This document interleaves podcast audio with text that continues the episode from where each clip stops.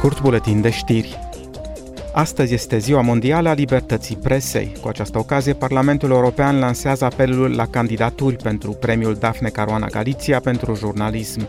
Premiul se acordă anual jurnaliștilor profesioniști pentru a recompensa jurnalismul excepțional, care promovează sau apără principiile și valorile de bază ale Uniunii Europene, precum demnitatea umană, libertatea, democrația, egalitatea, statul de drept și drepturile omului. Eurodeputații din Comisia pentru Mediu vor dezbate mâine un proiect de lege menit să reducă impactul ambalajelor asupra mediului. El propune obiective obligatorii începând cu 2040, de exemplu de a reduce cu 65% recipientele de plastic de unică folosință pentru băuturi și cu 50% ambalajele de tip PET folosite pentru majoritatea băuturilor răcoritoare.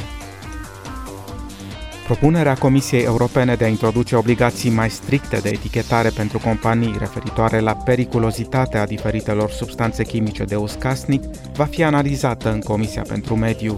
Rolul propunerii este să informeze mai bine consumatorii astfel încât să poată lua decizii mai bune.